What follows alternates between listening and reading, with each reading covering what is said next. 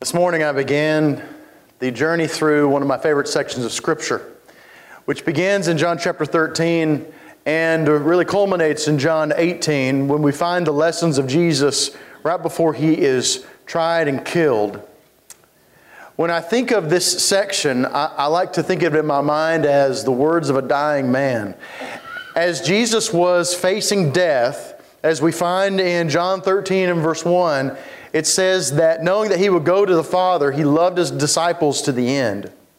Now, John chapter 13 uh, through John chapter 17, I believe all take place, and you, you may debate this, and that's okay. I believe they all take place in the upper room right after the instituting of the Lord's Supper. And so, what we looked at this morning was the beginning of this, this journey through what I like to think of as, as maybe the, the, key, the key ideas or the highlights of chapters 13 through 17 and then 18. And there's, there's, seven, there's seven points, and I, I covered three this morning, and we'll look at four tonight. Uh, someone came up to me this morning and said, What was point number two? And people do that all the time with me, and I actually have the points up here on the screen as you can see. No, it's not working, and that's okay. Um, Apple products, uh, sometimes you just want to throw them out the door, and that's okay. But I want to make sure that we have these clear, and one of the easy ways to do that is to think of them by chapter. Okay? So chapter 13 is the first one. Chapter 13, he washes the disciples' feet. And he teaches them the lesson of being a servant to one another. And then also in chapter 13, he tells them a new commandment, which is not really new, but is a new commandment that they love one another. And that's the seal or the sign of their discipleship, is to love one another. And the third one was so that's be a servant, love one another. The third one we find in John 14, which he talks about preparing a place for us let not your heart be troubled. And so the third point is that he, he tells them is to look to the reward. Be anxious for the return. Think about things uh, in, in an eternal mindset through the, the lens of eternity. Then we get into, into chapter 15. I'll make sure. Yeah, chapter 15 is the fourth one. Chapter 15 is the fourth one. And right when you dive into chapter 15, he says, that you need to abide in me. And so the, the theme of that one is, is to abide in Christ. The fifth one is in chapters 14, 15, and 16. And the way I like to say it is, is that he's telling them, I am sending help. I'm going to send help. And we'll look at that in a second. That's chapters 14, 15, and 16. And then in chapter 17, we find the prayer of Christ where he prays for unity. And so he tells us to be unified. And then in chapter 18, we find Jesus who is courageous through his fear and is unashamed of his identity. And that's what they needed to hear as well, is to be unashamed. And so 13 and 13 are be a servant and love one another. Chapter 14 is look to the reward. Chapter 15 is abide in Christ. Chapters 14, 15, and 16 are I'm sending help. Chapter 17 is be unified. And chapter 18 is be unashamed. Now let's dive in Let's dive into the fourth one in chapter 15. If you want to turn in your Bible to John 15 in verse 1, we find that, that Jesus understands that they're about to enter into a very difficult time. And in the same way that when we enter into very difficult or stressful, traumatic events, that we tend to do maybe what they were, what was their natural inclination, which was to face it alone instead of facing it with Christ.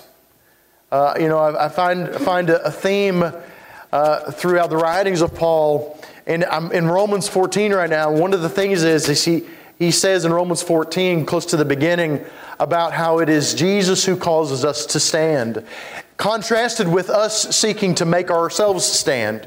We can't justify ourselves. We can't earn anything on our own. We earn death, and that's it. It is Jesus who causes us to stand. We can't face it on our own. And so let's look at verse 1. Jesus says, I am the true vine. John 15, verse 1 I am the true vine. My Father is the vine dresser. Every branch in me that does not bear fruit, he takes away. Every branch that bears fruit, he prunes that it may bear more fruit. You are already clean because of the word which I have spoken to you. Abide in me and I in you. As the branch cannot bear fruit of itself unless it abides in the vine, neither can you unless you abide in me. I am the vine, you are the branches. He who abides in me, and I in him, bears much fruit, for without me you can do nothing. If anyone does not abide in me, he is cast out as a branch and is withered and they gather them and throw them into the fire, and they are burned. If you abide in me and my words abide in you, you will ask what you desire, and it shall be done for you. By this my Father is glorified, that you bear much fruit, so you will be my disciples. As the Father loved me, I also have loved you. Abide in my love. If you keep my commandments, you will abide in my love, just as I have kept my Father's commandments and abide in his love. And so, Jesus' vine analogy helps us to see that we are to seek our sustenance, as I talked about this morning, our fulfillment, our contentment, our wisdom, our strength in Him. He doesn't expect us to be able to do it on our own. There are, there are many things that we encounter in our lives, many of which are not necessarily bad, that we tend to abide in, if you were to think of that that idea of abiding in something. There are a lot of things vying for the spot of God or vying for the spot of Christ on our heart to abide in those things, to give our minds, our attention, our efforts, to trust in those things. Sometimes it's ourselves, sometimes it's a job, sometimes it's a family member, sometimes it's a spouse, sometimes it's an ideology, sometimes it's a false religion of some kind. And so it is it is important and necessary for those things not to consume us. It's easy to abide in things other than Christ. I want to look at four really practical ways or ideas about abiding in Christ. How can we abide in Christ? One of the first ways you can abide in Christ is to abide in His Word. In a couple places, just in John, Jesus reminds us of this. In John 8 31, he says, If you abide in my word, you are my disciples indeed.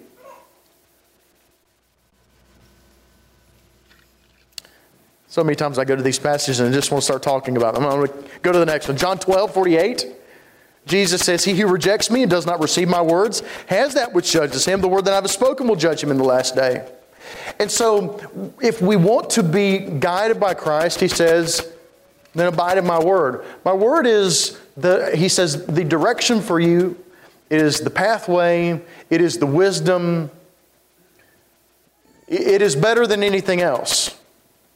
There are many times, and I've seen this as sometimes we study and we'll get to a passage that maybe we don't understand exactly, or that we have a strong opinion about, or that we even we, we feel like we have a disagreement with the conclusion that we think maybe is obvious in the passage. And we need simply to defer to the wisdom of God. That it doesn't require us to really understand or even agree, our flesh is standing in the way of maybe our agreement or our understanding, but we can choose to just trust His wisdom. And Jesus says, Abide in my word, trust that, and you will abide in me in that way. Another way is to abide in His works. You know, he's, a, he's heading towards being arrested, tried, put to death, buried, resurrected. And we abide in His works, then we follow Him in that path. We follow Him through an, an unjust treatment of the world, in a denial of self and a death to self. As we become Christians, we are united with his death and his burial in, in, in baptism and raised to walk a new, a new life, uniting with his resurrection. But we do that on a daily basis of a dying to self and a living to Christ. In Galatians 2.20, one of the ones that pops into my head, I've been crucified with Christ. It is no longer I who live, Christ who lives in me. The life that I live in the flesh, I live by faith in the Son of God who loved me, gave himself for me. But the life that I'm living is a life in which, if you were to think of, of it in, in the terms of being possessed, we are Christ possessed. We are allowing him to live through us. We are become a vessel of his life. And so we abide in his word, we abide in his works, we abide in prayer to him. When we abide in prayer to him, essentially what that means is is that we are actually being honest with Him about who we are, about our imperfections, about our, about our, our insecurities, our doubts. We are inviting Him into the situation of life. Uh, we are showing our utter trust and our utter honesty of our own failings. And in so doing, we invite him in instead of blocking him out. It's that whole, that whole struggle that I talked about in class uh, between the, the seeking to, to serve two masters and despising the one. When we acknowledge our, our shortcomings, then we invite Christ in. But if we are unwilling to admit our shortcomings, then we don't want to think about Christ. We don't want to think about what he has to say or the holiness that confronts our impurities. And so we come to him in prayer. And so we, we abide in his word, we abide in his works, we abide in prayer, and we abide in his body, the church. 1 John 1 7, John says, But if we walk in the light as he is in the light, we have fellowship with one another. And the blood of Jesus Christ, his son, cleanses us from all sins. The term fellowship is the, the term koinonia. Uh, it is this idea of oneness. It is the whole plan of God from the very beginning before, before creation. The plan of God was that the relationship enjoyed between the Father, the Son, and the Spirit would be then shared with humanity. That we would enter into that relationship through the pathway of Christ. I'm the way, the truth, and the life. He is the pathway into that relationship in a joining together with Christ. And so when we are in that relationship with Christ, the Father, and the Spirit that they share with one another, then we share that same unity with anyone else who is in that situation, which means we should think of fellowship in maybe a different way than we do. You know, we think of a fellowship meal or a time of fellowship that we hang out at someone's house or something like that. And, and, and truly the fellowship or the koinonia or the, and, and even in, uh, in, I believe it's in Romans, uh, it's translated, koinonia is sometimes translated as the sharing in the financial support or sending support to someone. It is a full union with the body that we interact with. And so to think of fellowship is really the idea of sharing Christ with one another.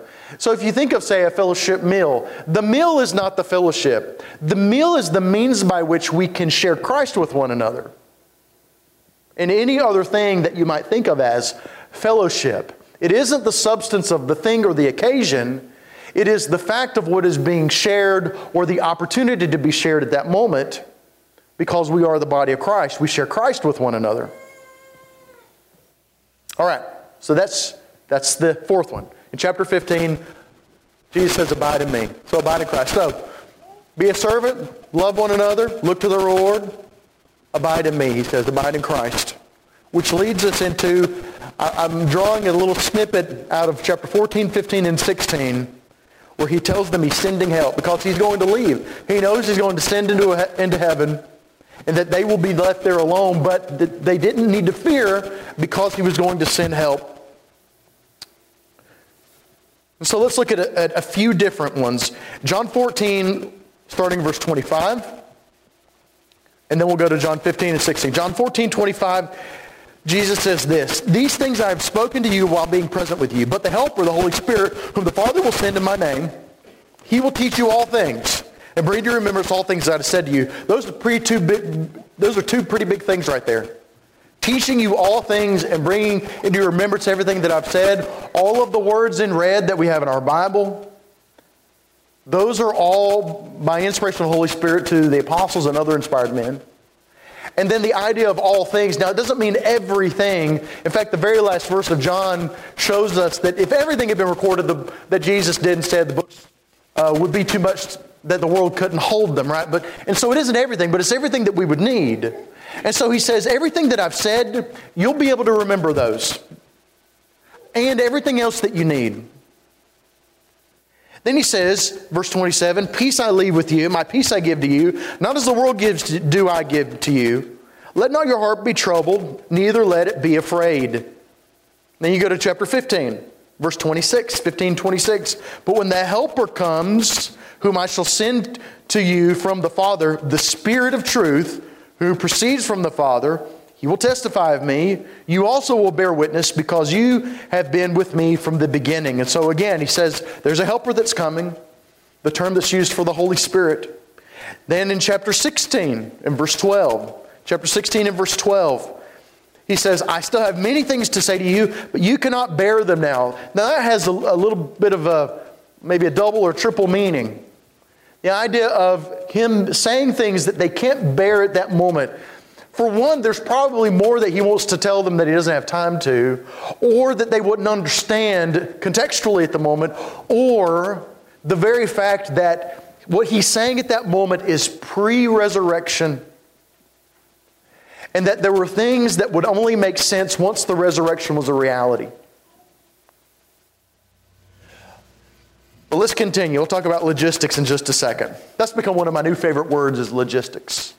On trips, I like to call myself the logistics specialist. And Jesus and the Holy Spirit were thinking logistics. The Father in heaven was thinking logistics when it came to the church and thinking about truth and thinking about teachers being sent out and, and the equipping of those teachers. They wouldn't be left alone, the helper would be sent with them. All right, going back to John 16, verse 13, he says, However, when the Spirit of truth has come, he will guide you into all truth. For he will not speak of his own authority, but whatever he speaks, he, uh, whatever, excuse me, whatever he hears, he will speak, and he will tell you things to come. He will glorify me, for he will take of what is mine and declare it to you. All things that, that, the Father has are mine, therefore I said to you, excuse me, therefore I said that he will take of mine and declare it to you. The, the, what I think of as the, the line of authority is, is that the Father begets the Son, and that the Spirit proceeds from the Father through the Son. That the Son does the will of the Father, but they are one and the same. And that the Spirit is sent by the authority of Christ, who speaks the words of Christ, which are by the authority of the Father. They all share the same authority so that any, anyone who would speak or write by the inspiration of the Holy Spirit essentially is, is speaking or writing the words of Christ, or at least by the authority of Christ. They are the things that Christ wanted, wanted us to know. So death was imminent, but even in understanding that in his ascension he would leave, Jesus understood as I think it's easy to see that there was only so much that Jesus could do. In three years, he discipled 12 men. Now, there were many that followed, but he discipled 12 men. Now, in his absence and the sending of the Spirit, what could happen is that the Spirit could help anyone at any time, in, in a sense. Now, without getting into the specifics of how the miraculous power or the, uh, the miraculous outpouring of the Spirit was through the, the laying on of the apostles' hands. We find that in uh, Acts chapter 8 and some other places. That it is important for us to understand that as far as being able to disseminate truth, that it was actually more practical for the Spirit to do it rather than Jesus. And so, as the, as the apostles and other Christians would go out, they were able to go out and that the more that I look at the instructions to those in the New Testament, one, one of the things that I see is, is that it was, while, the, while there was a diversity of gifts it, gifts, it would have been a fairly common thing, and I use the word common very loosely. But it wasn't a rare thing in the first century church especially for congregations that an apostle had been in, had traveled through, that you would have people there who were speaking by inspiration. That the Holy Spirit was propping up the church in its infancy until we have what we would call the canon of Scripture, until all of what Jesus said that the Holy Spirit would come to give had been given. You know, when you look at Jude, there, verse, I believe verse 3, we, we have the idea of contending for the faith once for all delivered to the saints. It's this, it's this fulfillment of the knowledge that was needed that they had, that they had been given because of the helper. Make sure I'm not skipping too much of my notes here. And so God's word, it stands in the place. This is the idea of Jesus sending a helper in his place. The Bible stands in the place of Christ in the sense that the words that are recorded are by his authority through the Spirit that speaks what he tells it to speak. And so, Jesus standing in the flesh, being able to teach us and guide us, is no longer necessary when we have His words. The Bible stands in the place of Christ as our guide unto truth and gives us a constant reassurance in the future, of hope in the future, excuse me. And so we can take the words of inspired men as the words of Christ. Uh, one of the things that we can, we can know about Scripture is, since it's through the Holy Spirit, is that, that it shows us the mind of God or the heart of God. You find that in 1 Corinthians 2. But you find the will of God as well. In 2 Peter chapter 1, we have this articulated in a different way. 2 Peter chapter 1 starting in verse 2, Peter says, "Grace and peace be multiplied to you in the knowledge of God and of Jesus our Lord, as his divine power has given to us all things that pertain to life and godliness through the knowledge of him who called us by glory and virtue, by which we have been given which, excuse me, by which have been given to us exceedingly great and precious promises, that through these you may be partakers of the divine nature, having escaped the corruption that is in the world through lust." And so, a couple of things out of this passage. Number one, by the divine power that we find on display first, you would say first in the church in Pentecost in Acts 2, you find, you find the kingdom come with power, as Jesus said it would come. And in coming, the Helper, the Holy Spirit, it came and inspired men so that they would understand the mind of God. As he calls it here, all things that pertain to life and godliness. Another way to think of that is, is that we have everything we need to know to have what I call an informed faithfulness. Faithfulness is not something that we, we make up the parameters of. Faithfulness is compliance to God in a relationship with Him. And so, in, in keeping the covenant of our relationship with Him, He has shown us how to do that, how to have an informed faithfulness. Along with that, in giving us that, our ultimate goal in following everything that the Holy Spirit has given us, since it is from the mind of Christ by the authority of Christ and is essentially the words of Christ after his ascension, all of these words, when we, when we embrace them, they culminate in us partaking of the divine nature. That's one of, one of my favorite concepts of Scripture, and I believe it is the whole plan of God, is for Him to be joined with Him in the relationship that He shares with the Spirit and the Son, that we partake of the divine nature, that we become part of the body of Christ, that we come in fellowship with Him. And so then what we have is uh, we have a life in which, as we follow the words of Christ, we begin to grow into the image of Christ. And so, in this life, as we grow, we are incrementally partaking of the divine nature more and more and more as we become more holy and less fleshly until one day we fully partake of the divine nature because of our union with Christ. Which brings us to the next point. Point number six which you find in John 17, which is be unified. Uh, so far, we've had be a servant, love one another, both in chapter 13. Chapter 14, look to the reward. Um, the fourth, fourth point in chapter 15 is abide in Christ. The fifth point, chapter 14, 15, and 16, is I'm sending help, which we just looked at. The sixth point we find in chapter 17 uh, which is be unified. Now, chapter 17 is a, a, a beautiful piece of Scripture because it is what some people call the true Lord's Prayer. Some of you may know of a, a professor from Freed-Hardeman named Dowell Flatt who died years ago. And he was one of my professors, and I took the book of John with him.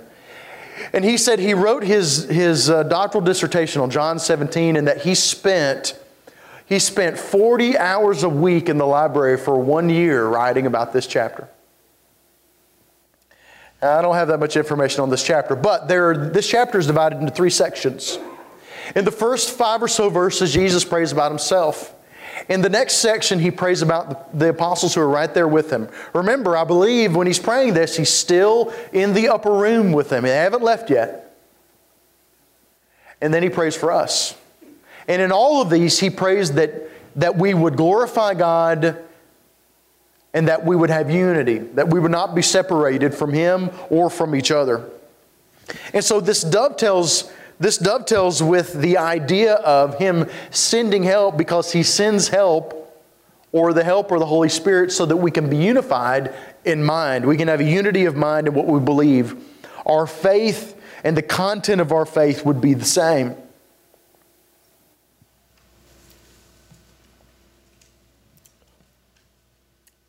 John 17, uh, start in verse uh, 14. I want to really, I really want to read the whole chapter, but we'll start in verse 14. John 17, he says, I have given them your word, and the world has hated them because they are not of the world, just as I am not of the world. I do not pray that you should take them out of the world, but that you should keep them from the evil one. They are not of the world, just as I am not of the world. Sanctify them by your truth. Your word is truth. As, as you sent me into the world, I also have sent them into the world. And for their sakes I sanctify myself, that they also may be sanctified by the truth. All right, so we have this. This is the end of the section where he's praying about the apostles that are there in his presence. And, and what he's praying is, is that the truth would be the thing that separates them from the world. It's the truth that purifies and, and glorifies God. It purifies us and sanctifies us or separates us from the world. And so, in the sense that He was sending them help, the Holy Spirit to come and to give them truth, to remind them of what He said, those were the very words by which they would be able to be unified by being separate from the world. You see, our unity is found in our separation from the world. When we separate from the world through God's Word, through the Word of truth, sanctify them by your truth, your Word is truth. John 17, 17 is one of the, the more quotable or memorable passages because it's so succinct in what it's saying. The fact that God's Word is the thing which separates us as His people in the body of Christ, the church, also known as the sphere of the saved. All saved people are in this group that the, that the, word, the word forms. It is, it is the guidelines by which this group exists. And, and its signifying mark, as he says, is, is that it's separate from the world. That when we abide in what the Holy Spirit has given us through His Word, that it separates from us from the world and unifies us in itself. Then in verse 20, he changes gears and he, begin, he begins to pray about us. Verse 20, he says, I do not pray for these alone, but also for those who will believe in me through their word, that they also may be one as you, Father, are in me and I in you, that they also may be one in us, that the world may believe that you sent me. And there we have that, that eternal plan of koinonia, of communion, of fellowship with the Father, the Son, and the Spirit as they enjoyed in, communi- in, excuse me, in eternity past and will in eternity future, that we through Christ can join in with that relationship. That we can have the oneness that they enjoy with them and with each other because of that. And what particularly what we share in, and this is just a mind-boggling thing, that we can share in the love that is shared between the Father and the Son we can share that with them and with each other. A parallel idea to this is found in Ephesians chapter 4. Ephesians chapter 4, along with Romans chapter 12 and 1 Corinthians 12, give us an idea of what, of what the church should look like and how it should function.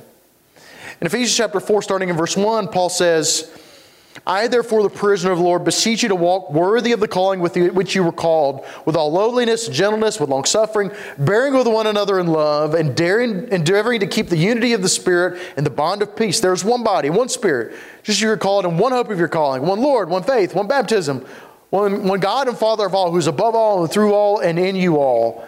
The stressing of the oneness, of the unity, the seeking after that.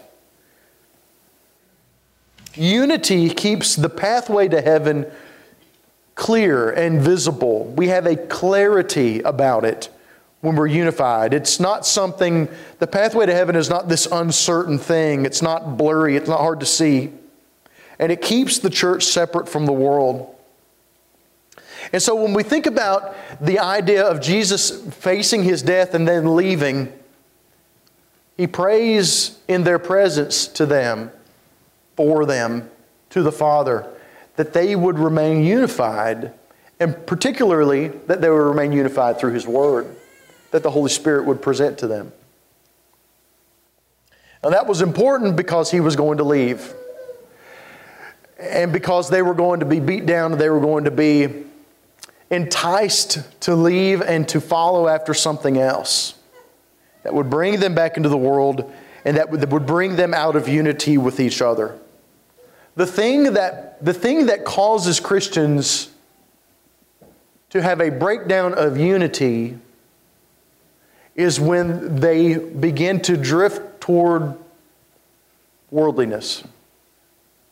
That, that's when Christians begin to divide is when they drift towards worldliness. Which brings us to the last point. And this is really not Jesus talking to them, but it's some things that Jesus did and the way he acts when, when they come to arrest him. And you find this in John 18. Jesus was not afraid. Now, let me clarify that. He was afraid in the sense that he knew what was about to happen. He prayed that the cup would pass from him. But he did not let the fear overcome him. The fear that we experience is the flesh telling us to stop doing the thing that we know we need to do. Courage is the choice not to do what the flesh tells us to do out of fear.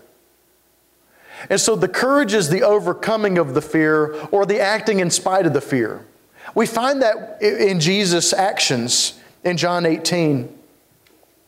We'll start in verse 1 of John 18. When Jesus had spoken these words, he went out with his disciples over the brook Kidron, where there was a garden, which he and his disciples entered. And Judas, who betrayed him, also knew the place, for Jesus often met there with his disciples. Then Judas, having received a detachment of troops, and officers from the chief priests and Pharisees came there with lanterns and torches and weapons. Jesus, therefore, knowing all things that would come upon him, went forward and said to them, Whom are you seeking? And they answered him, Jesus of Nazareth. Jesus said to them, I am he. And Judas, who betrayed him, also stood with them. Now, when he said to them, I am he, they drew back and fell to the ground. It was a terrifying or a shocking thing for them to see such boldness and courage in the face of what was facing him. Then he asked them again, Who are you speaking? And they said, Jesus of Nazareth. Jesus answered, I have told you that I am he. Therefore, if you seek me, let these go their way. What Jesus shows us is that when the figurative mob comes to take us away, that we can, as he stood firm in his identity, of his purpose of going to the cross, we can stand firm in the identity of Christ. Because time and time again, the figurative mob will come to take us. They will come, they will accuse us. Are you of Christ? Are you part of the body of Christ? Are you a Christian? Are you? And these accusations won't necessarily come in those particular words, but they will come. And we have to be courageous through them.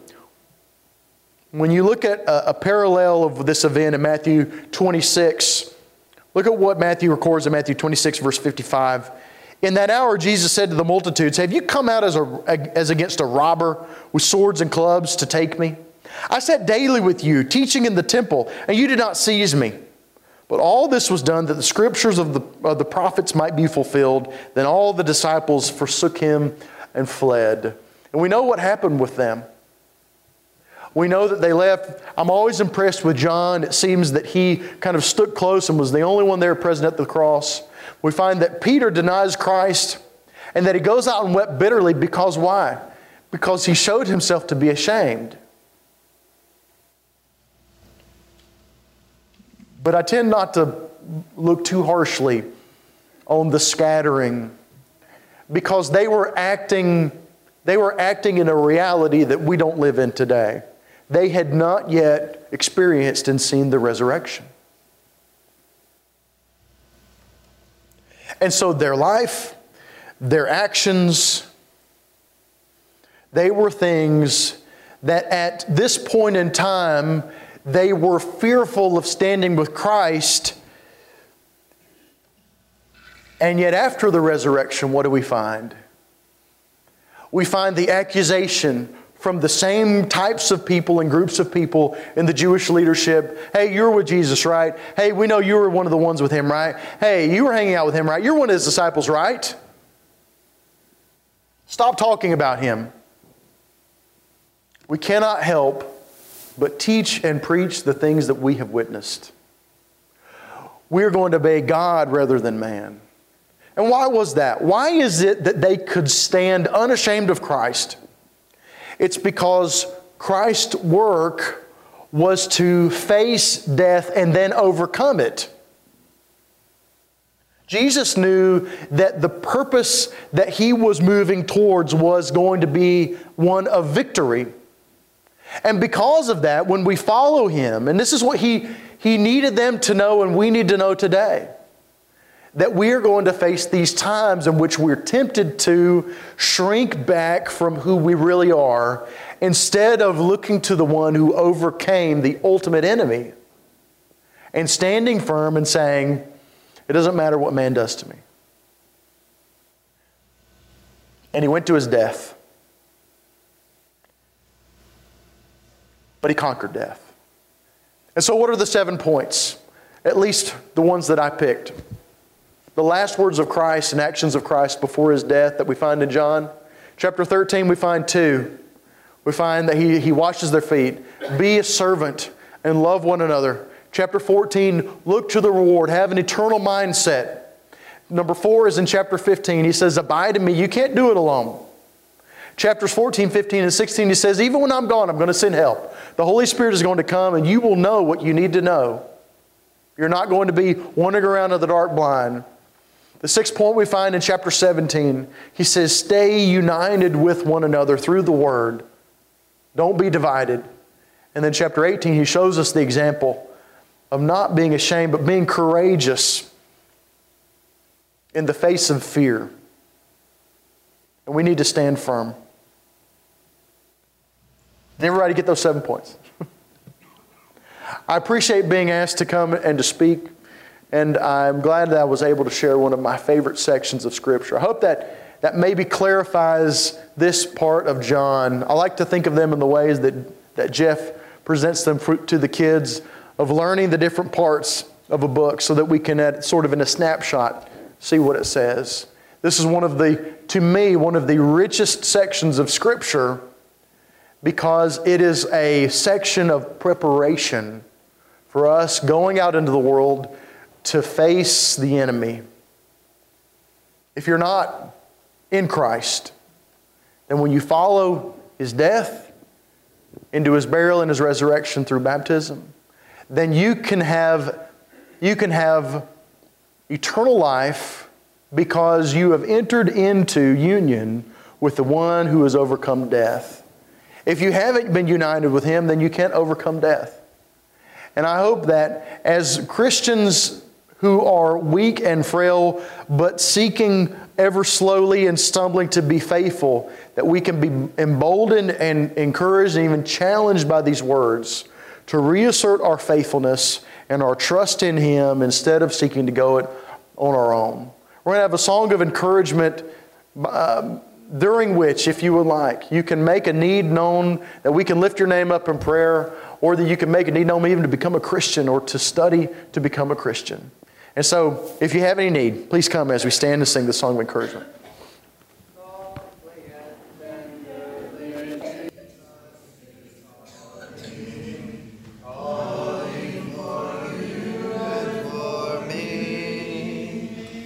See on the portals he's waiting and watching, watching for you and for me.